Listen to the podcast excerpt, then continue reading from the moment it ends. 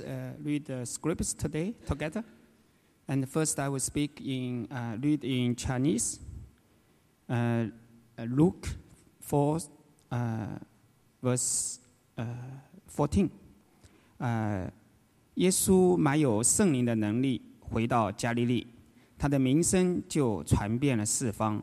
他在各会堂里教训人，众人都称赞他。耶稣来到拿撒勒。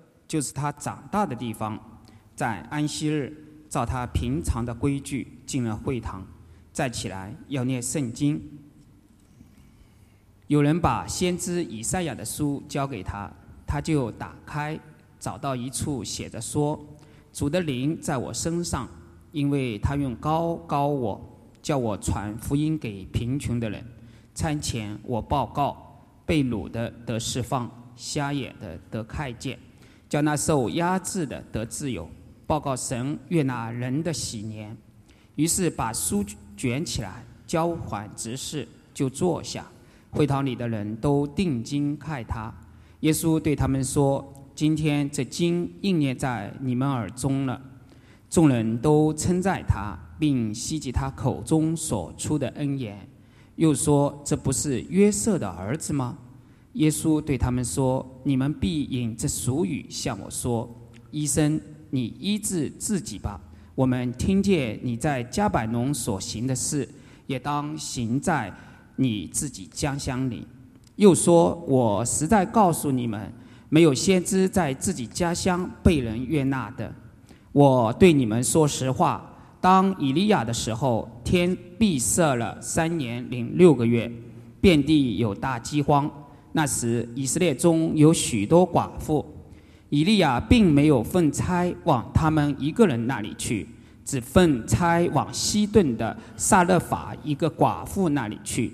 先知以利沙的时候，以色列中有许多长大蛮分的，但内中除了叙利亚的南曼，没有一个得洁净的。会堂里的人听见这话，都怨气满胸，就起来撵他出城。他们的城造在山上，他们带他到山羊，要把他推下去，他却从他们中间直行过去了。Let's uh, read in English now.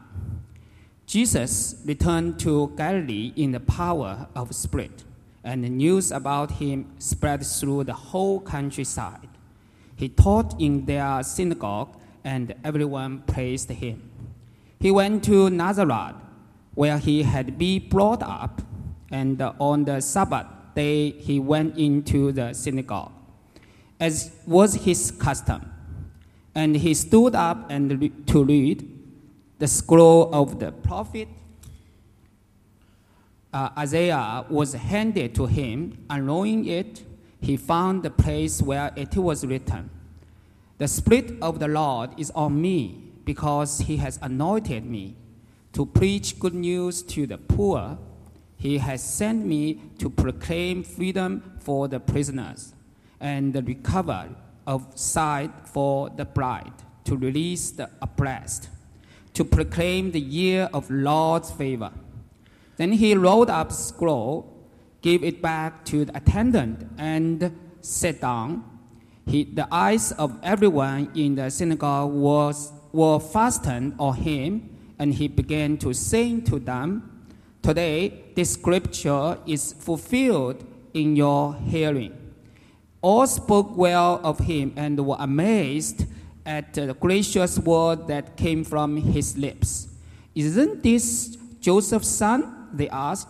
Joseph said to them, Surely you will, you will quote this proverb to me Physician, heal yourself do here in your hometown what he, we have heard that you did in Capernaum. I tell you the truth, he continued. No prophet is accepted in his hometown.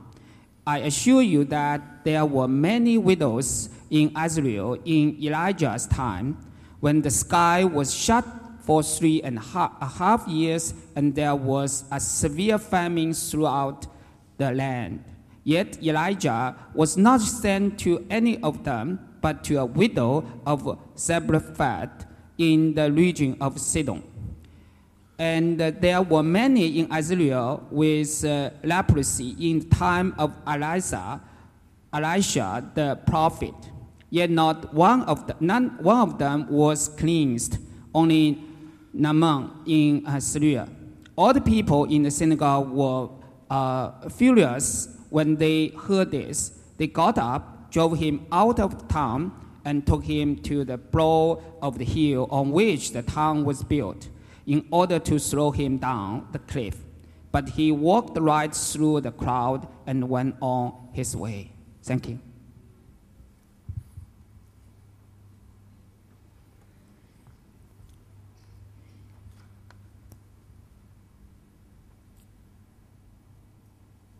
Morning. Hey, CCC, how are we doing today? We're good? Yeah? How was your week this last week? Was it okay? Turn to your neighbor next to you and say, My week was, well, however it was.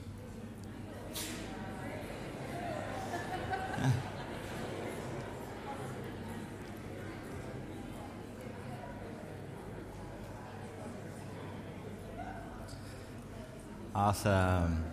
Okay, well, I don't know about you guys. I'm not there to hear it. I'd love to hear about your week after, but my week was pretty phenomenal, pretty off the charts, and I wanted to share that with you uh, by way of leading into what we're going to be reading today, but also by way of explanation why, unfortunately, today we don't have a PowerPoint behind us, but we can still have the power of the Holy Ghost. Yes? Sorry, my wife told me I shouldn't just stay away from humor, just avoid the humor. So I'll try to follow what she tells me. I try as much as I can, anyway. Um, so if you were here last week, you remember we reading through the book of Luke, particularly chapter 4. We're working our way through that. Uh, I would just throw it out there that it would be really, really great if you were able to read the passage that we're going to talk about beforehand because this helps you to have time to think about it, to let it soak into your soul, and whatever questions you might have or things that you think about or come up, they might be answered in the sermon, they might be something that you want to talk about. Just, just putting that out there to go and do that. So, this last week, I got the privilege and honor to go to a particular part of Thailand where I've never been before. There's a, a, stretch of Thailand that is referred to by some people as the last frontier. It's about 250 kilometers of virgin jungle between Sangkhla Buri uh, in Kanchanaburi and Tak in uh, yeah, central northern Thailand. And there's no roads, there's definitely no cell phone, there's no radio signal, even, so you're pretty much on your own. Uh, there's a group of three schools there in the jungle that have been asking uh, us for help for the last three years.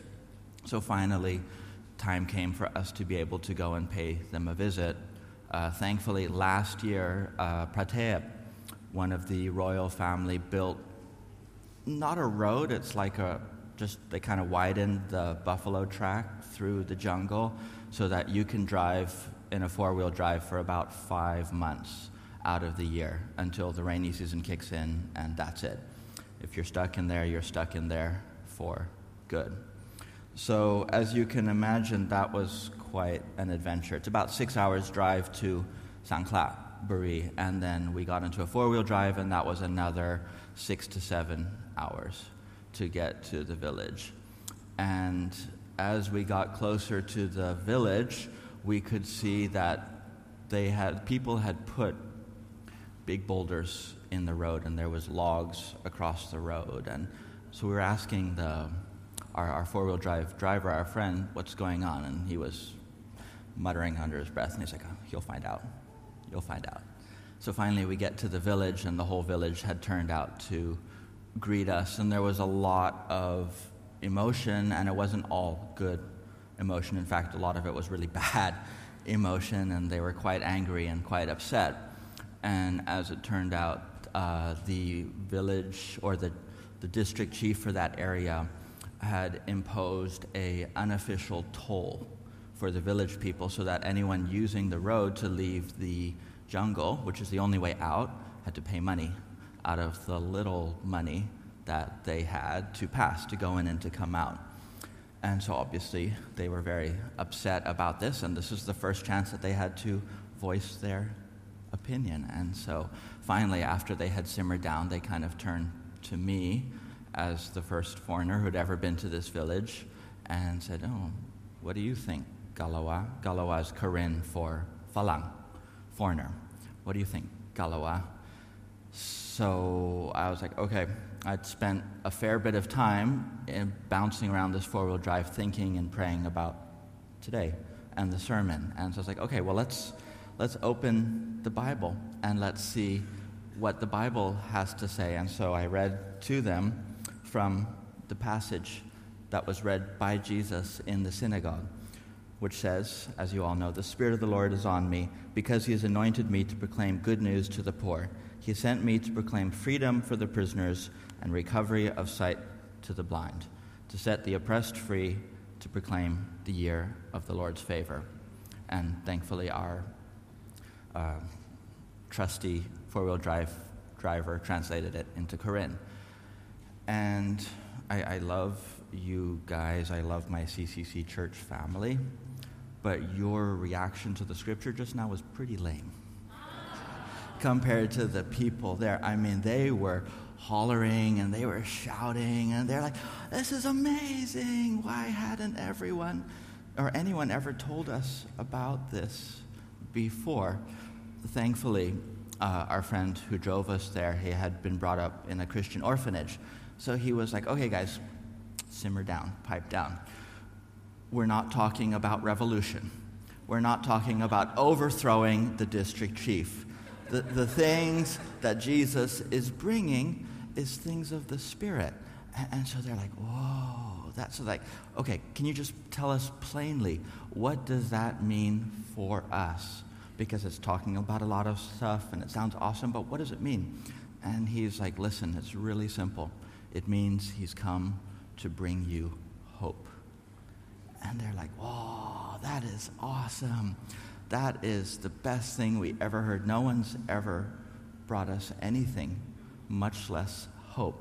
We want to we wanna hear more about this guy, Thra, Thra Yesu. Thra means like Sir or Lord Yesu. So we spent the next couple of days just talking to people in their home, at the school. There's uh, three schools in the jungle where they have, uh, one of the schools has about 60 kids living in a cow shed because they have to walk very far, so they have to live at the school to get an education. So, Lord willing, by His grace, we're going to build a dormitory there for them to, uh, to live, but also as a chance for us to share the gospel with the people there so that they can get the same hope that you and me have through Jesus and through His coming.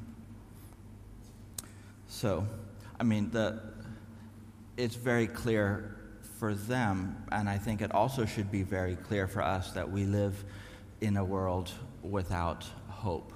All you have to do is turn on the news or look at what's going on in the world, and it's a sad, screwed up, messed up place that we live in. Evil people run rampant and control the world that we live in. Corruption, injustice is pretty much left, right, and center. There are people in our church who are here because they have escaped from where they come from because of their faith and because they're looking for a better place to stay. So there's injustice everywhere, but through, through Jesus, through the message he has for us, we have that hope in him. Let's pray together. Father, thank you so much for coming. Thank you for fulfilling the words of the prophet Isaiah. Please open our eyes now as we read your word and dive into what you have for us in this message. Help us to treat it with the honor and the respect that it deserves. Help us to have the same amount of enthusiasm and excitement as the people of Bangsuk had when they read the Word of God for the first time. In Jesus' name we pray. Amen. All right. Uh, I hope you have your Bibles or, in many cases, your phone so you can follow along. Let's dive right into the book of Luke, chapter 4, verse 14, where we're going to be kicking off. All right. So, Jesus returned to Galilee in the power of the Spirit, and news about him spread through the whole countryside. He was teaching in their synagogues, and everyone praised him. All right, so what had happened just before this? Where did we leave off last week? Jesus was tempted. He did the right thing. Obviously, he obeyed his Father. He didn't yield to the temptation of the enemy. And so he was ready for the ministry that the Lord had him. He was full of God's power, which was obviously evident to the people there. Um, now, just as a little interesting sidebar for people who are interested in these sort of things, there is no mention in the Old Testament of synagogues. Why is that? That's because the people in the Old Testament, they used to go and worship at the temple. That was the place that they came together to worship God. Unfortunately, as we all know, the temple got burned down, or the temple, the Israelites were removed from the promised land and were taken into captivity.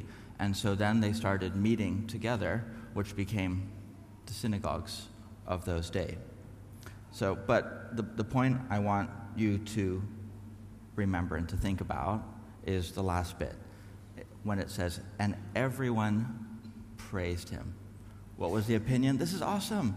This is great. We love his teaching. We love what he's saying. Everyone is praising him. Let's put a pin in that and come back to it. All right, so moving right on through the end of uh, the verse. It says, He stood up to read, and the scroll of the prophet Isaiah was handed to him. Unrolling it, he found the place where it was written, The Spirit of the Lord is on me, because he has anointed me to proclaim good news to the poor. He has sent me to proclaim freedom for the prisoners and recovery of sight to the blind to set the oppressed free, to proclaim the year of the Lord's favor. Wow, that's a lot to process right there. I want you to just to stop for a minute and picture. Think about if you were there in that synagogue watching Jesus, the Son of God, read a prophecy about himself to you how amazing, how wonderful, how powerful that must have been, filled with God's Spirit. Just boom, reading that exact passage. Now, we believe in Jesus based on faith, based on the faith that God has given us. However, God also understands the human form we are weak, we are fallible, we are not perfect, and a lot of people need help. Faith doesn't come instantaneously or automatically. So, one of the things that God does for us, because He knows the human form, He knows who we are, is He fills the Bible with amazing stuff that we can use to go back and to read and to see what He says. There are prophecies throughout the entire Bible, both Old and New Testament. There are dozens of prophecies, very, very specific prophecies in the Old Testament regarding Jesus. Let's, let's just read a few. I just picked a couple because there are so many to choose from. All right.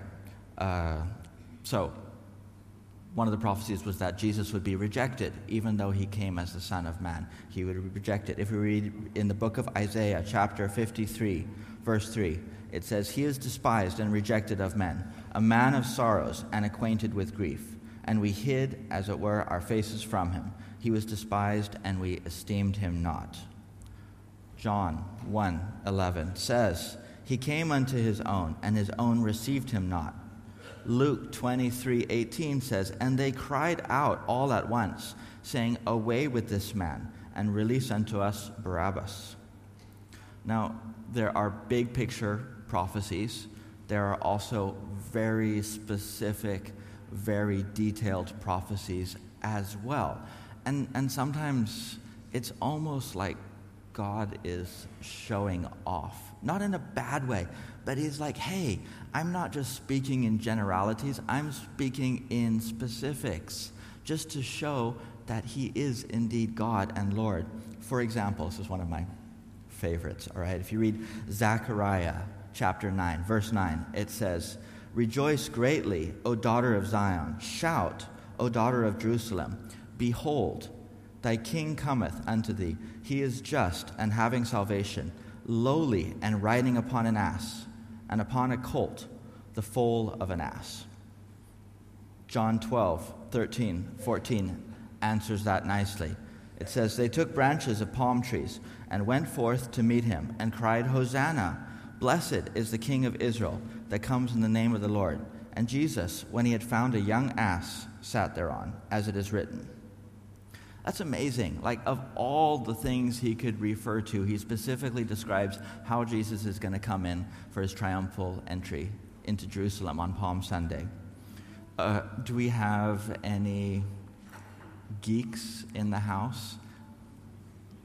One geek, okay. Any geeks who are willing to admit that they're geeks? Ah. um, anyone who likes math, I'm not going to get into all the details here. I'll throw it out there. You can go back and fact check me and see what it says and that it is correct. I had so much fun. I actually spent a lot of my preparing time one day doing this mathematical equation. But if you want to calculate when Jesus was supposed to come, read Daniel chapter 9, verse 25. It says, So you are to know and discern that from the issuing of a decree to restore and rebuild Jerusalem until Messiah the Prince, there will be seven weeks of years and 62 weeks of years. Mathematicians, go. Go back home, check it, do the math. It checks out. It's incredible. From when they gave the order to rebuild till when Jesus came back in on Palm Sunday. It is exactly correct. So that's, that's what God does. He, he put stuff in there just to show us yes, you believe, yes, you have faith, but it's also all throughout His Word, the prophecies, not only of the first coming, but the second coming. Even historical stuff is amazing that is prophesied about before it happened, that is validated by history. All right, but sorry, we're kind of getting a little bit off the beaten path. We'll come back to what we're supposed to be talking about. All right, so again, we're reading the Bible not as a historical guide or as an important document, but as the Word of God, right? What is, what is the prophet Isaiah talking about in the verse that we just read? He's talking about salvation, he's talking about the good news, but he's also talking about the transformation that we undergo when we believe in him and put on the new man that Paul talks about. Let's read it again in that light. The Spirit of the Lord is on me because he has anointed me to proclaim good news to the poor. He has sent me to proclaim freedom for the prisoners and recovery of sight for the blind, to set the oppressed free, to proclaim the year of the Lord's favor. Then he rolled up the scroll, gave it back to the attendant, and sat down. The eyes of everyone in the synagogue were fastened on him. He began by saying to them, Today this scripture is fulfilled in your hearing. So, what does that mean for you and me? By his coming, he showed his sovereignty and his power. Now, the people that hear these words the Jews in the synagogue had been studying the Old Testament all of their lives. Right, they, they memorized books of the Bible, of the Old Testament for fun. All right, they knew it backwards and forwards and inside out. But when Jesus, the Son of God, the Messiah, who was predicted and prophesied about all throughout the entire Old Testament comes and sits there and reads that scripture to them and makes it real easy and says, Yeah, guys, it's me. Do they get it? how? How did that happen? I mean, you start out the beginning of the verse where they are inspired and they are in awe of his teaching and who he is, and they're all, they're all full of it. And then you get to this point. Now, how does that happen? How could they have missed something that wasn't hidden, it wasn't spoken in a parable, it was announced to all the people present?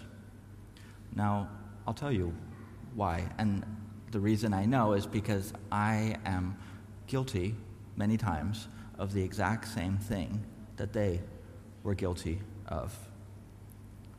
When the people of the village of Bangsuk heard the gospel, they took what they heard and immediately translated it into what they thought it meant, into what they were looking for. Because a lot of people look at the Lord as like a, an ATM God.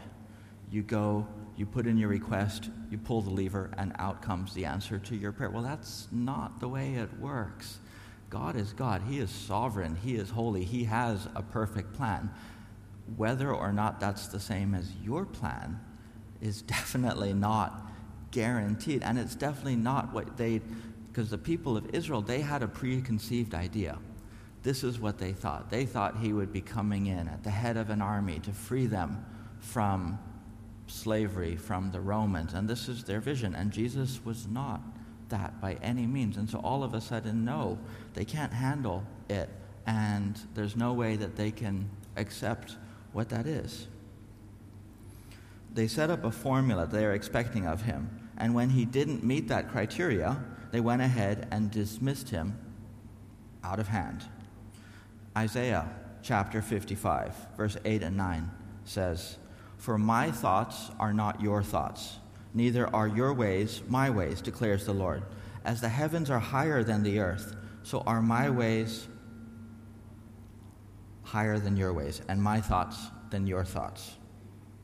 You see, we come to the Lord many times with our requests and our prayers, and are disheartened when the things that we pray for go unanswered.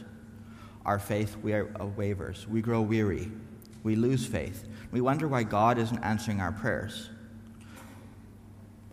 Let me put it to you that maybe the problem doesn't lie so much with God as with us who try to shoehorn him into our preconceived ideas and plans and goals and ask him basically to be a rubber stamp of approval to what we feel is God's will for us in our life as I'm sure you've already finding out, I've already found out, or are finding out, that just doesn't work out. As anytime we're trying to lead, we're going to find out that we just don't have what it takes. That's why it's so vital in our lives to not put God in a box and have a preconceived notion of where you want Him to take you and what you want Him to do with you.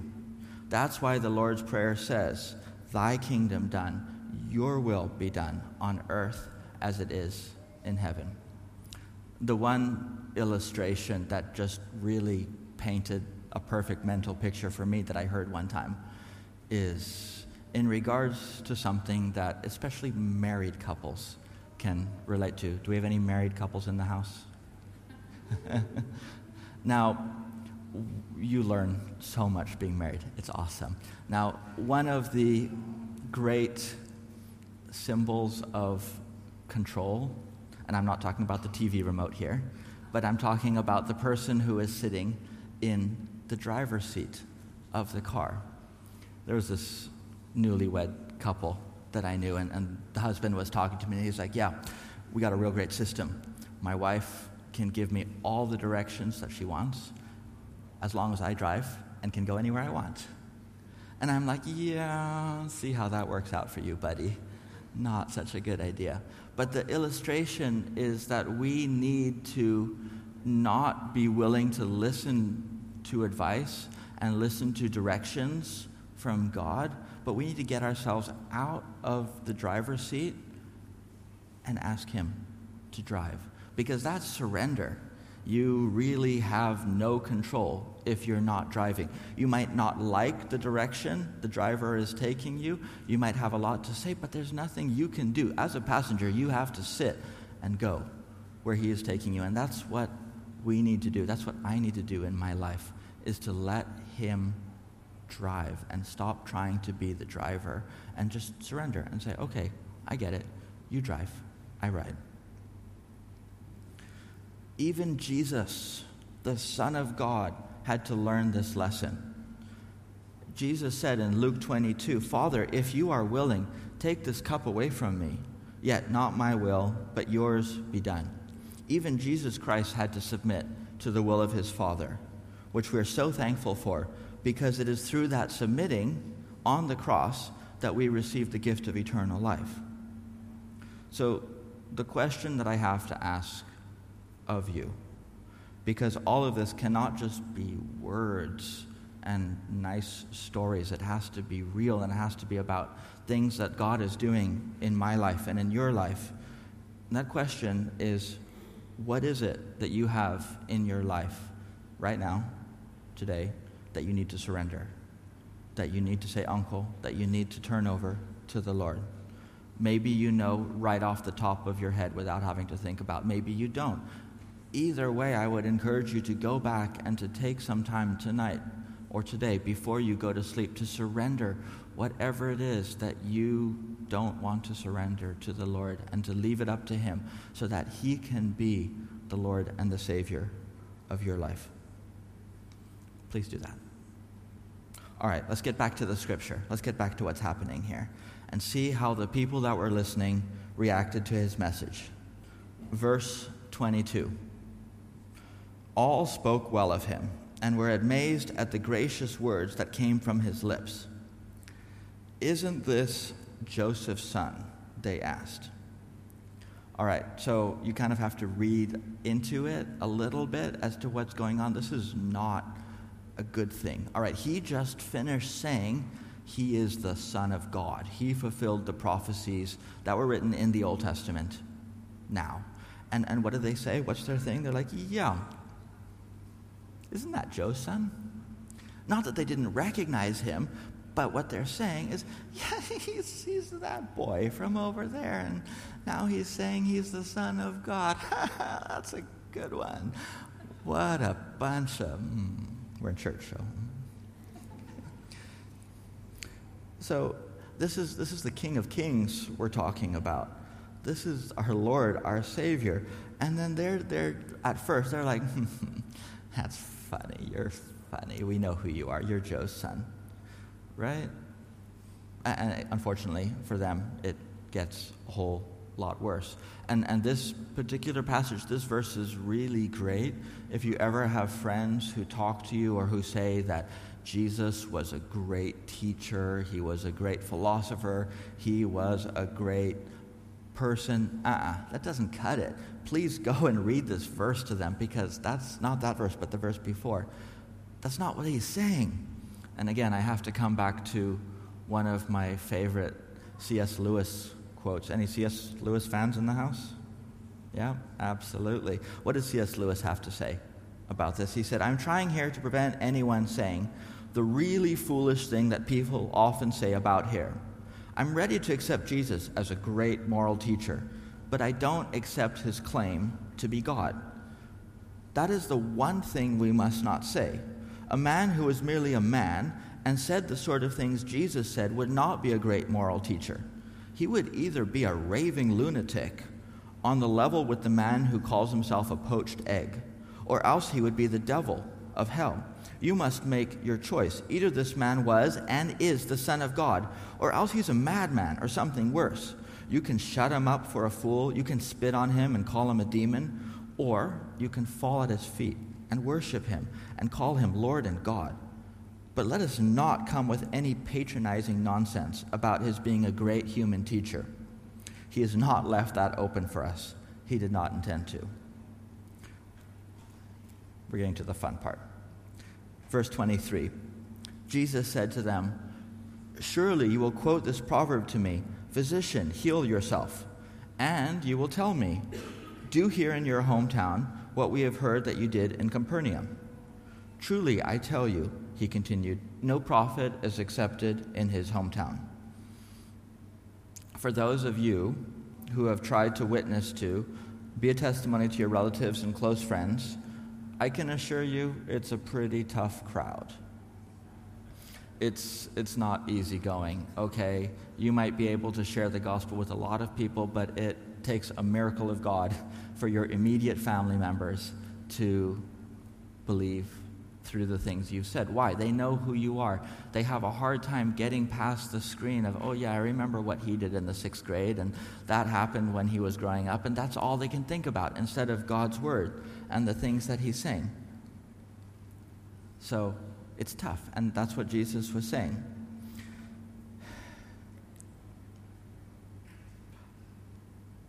So they were looking for a sign, and that's what they also talked about. They said, Yeah, come on, Jesus, are you going to do some miracles? We heard about what you did in other places. Do some miracles, Jesus. And that's what Jesus was saying that they were thinking. Now, Jesus lays into them. Jesus said, So if we keep going, right? Verse 24 Truly, I tell you, no prophet is accepted in his hometown. 25. I assure you that there were many widows in Israel in Elijah's time, when the sky was shut for three and a half years, and there was a severe famine throughout the land. Yet Elijah was not sent to any of them, but to a widow in Zarephath, in the region of Sidon. And there were many in Israel with leprosy in the time of Elisha the prophet, yet not one of them was cleansed, only Naaman the Syrian. All right, so we, we read this two examples that Jesus gave Elisha, Elijah, widow of Zarephath, Naaman. What does that cause the people who were listening to him to do? Verse 28. All the people in the synagogue were furious when they heard this. They got up, drove him out of town, and took him to the brow of the hill on which the town was built in order to throw him off the cliff but he walked right through the crowd and went on his way. What on earth? I mean, you have to think about it because how do we go from Jesus is a great guy, everyone loves him, we love to hear what he says, to I am ready to drag you through the city and throw you off a cliff because I am so angry at what you said to me? So, what is it in the examples that we just read that drove the people completely bonkers and completely nuts? Let's break it down and see what it is that Jesus talked about that caused that reaction. What, who are the people that got healed in both of these examples that we read just now? They were Gentiles. Let's take it a step further. The widow of Zarephath was a woman, she was a widow, she was a Gentile. Naaman was a Gentile, he was a leper. These are the worst of the worst of worst of society. I mean, there's quotes you can go back and read in the, in the Talmud where they say that the only thing Gentiles are good for is they make great kindling for the fires of hell. Gentiles were so far down, they were like beneath contemplating women in society in those particular era and days were, were again second class citizens. Widows also was not a positive connotation. Someone with leprosy was not allowed in the town. Anyone who had even the remotest contact with them had to become ceremonially cleaned through the ceremonies that they would go through because they had contact with that. So, what is it that Jesus is saying through using these two illustrations. He's saying that a Gentile who believes is greater than an Israelite who does not believe and accept Christ. That it is. That is what caused them to go completely and totally bonkers and want to kill him. I mean, if you go back in and you read each of those stories. We don't have time here. I would advise you, I'd ask you to please go back and read each of those as well. What did they do? If you go into the stories, they heard, they believed, they obeyed, and once they obeyed, God did the miracle. So there was obedience, there was belief. All these things are part of that. Augustine, he speaks about some people who, like these people, they love the truth when it enlightens them, when it makes them feel good. They hate the truth when it exposes them. Jesus gets up and preaches a sermon. Was it the truth? Absolutely. Did they like it? Absolutely not. Then he said that unbelieving Gentiles will receive Christ's favor. They hate the truth when it exposes them. And if we go on to some of the things that Jesus later calls some of the people like the ones in the synagogue, it's pretty intense. There's a pretty intense language going on in there. Now, what does that have to do with us and our life in the here, in the now? Jesus Christ comes to shine the light of truth onto our lives because he is not just a religious teacher or a great moral leader. He's the Son of the living God. He comes to speak the truth and, like it talks about in Isaiah, to break the bondages that exist in all of our lives. Now, not only that, he challenges us to believe. What are we to believe in? In his word and his promise, and what that means for us today. What does he command us to do? To take up our cross daily and follow him. What does he ask us to do? To surrender our will to him, our preconceived notions, and give our all to him. As he says in the Lord's Prayer, his kingdom come and his will be done on earth as it is in heaven. For those of you in your life who have something that you're struggling with, that you're having difficulty understanding or accepting, or even just making sense of it, I would encourage you right, near, right here, right now, to take that and put it on the altar. Give it up to Him who came to set, set us free from the bondage of sin and trust in His love and His plan for your life. Whatever it is that you're stressing about, whatever it is that's weighing you down in your heart, give it to Him. Surrender it to Him. Get out of the driver's seat and give Him full and complete control. And you will find the joy that comes in acknowledging His Lordship and Kingship over your life and over mine. Let's close in a word of prayer. Heavenly Father, thank you so much once again as we celebrated communion today for coming, for the sacrifice you made, for your kingship, for your sovereignty, for how you are Lord and ruler of all. Lord, I pray that you help us to recognize that in our lives. Help us to react like the widow of Zarephath, like Naaman, to obey, to believe what you say, and not like the children of Israel who rejected because did not fit what they thought. Whatever it is that is your will for us in our lives, help us to yield, help us to accept, and help us to turn our lives in its entirety over to you. In Jesus' name we pray. Amen.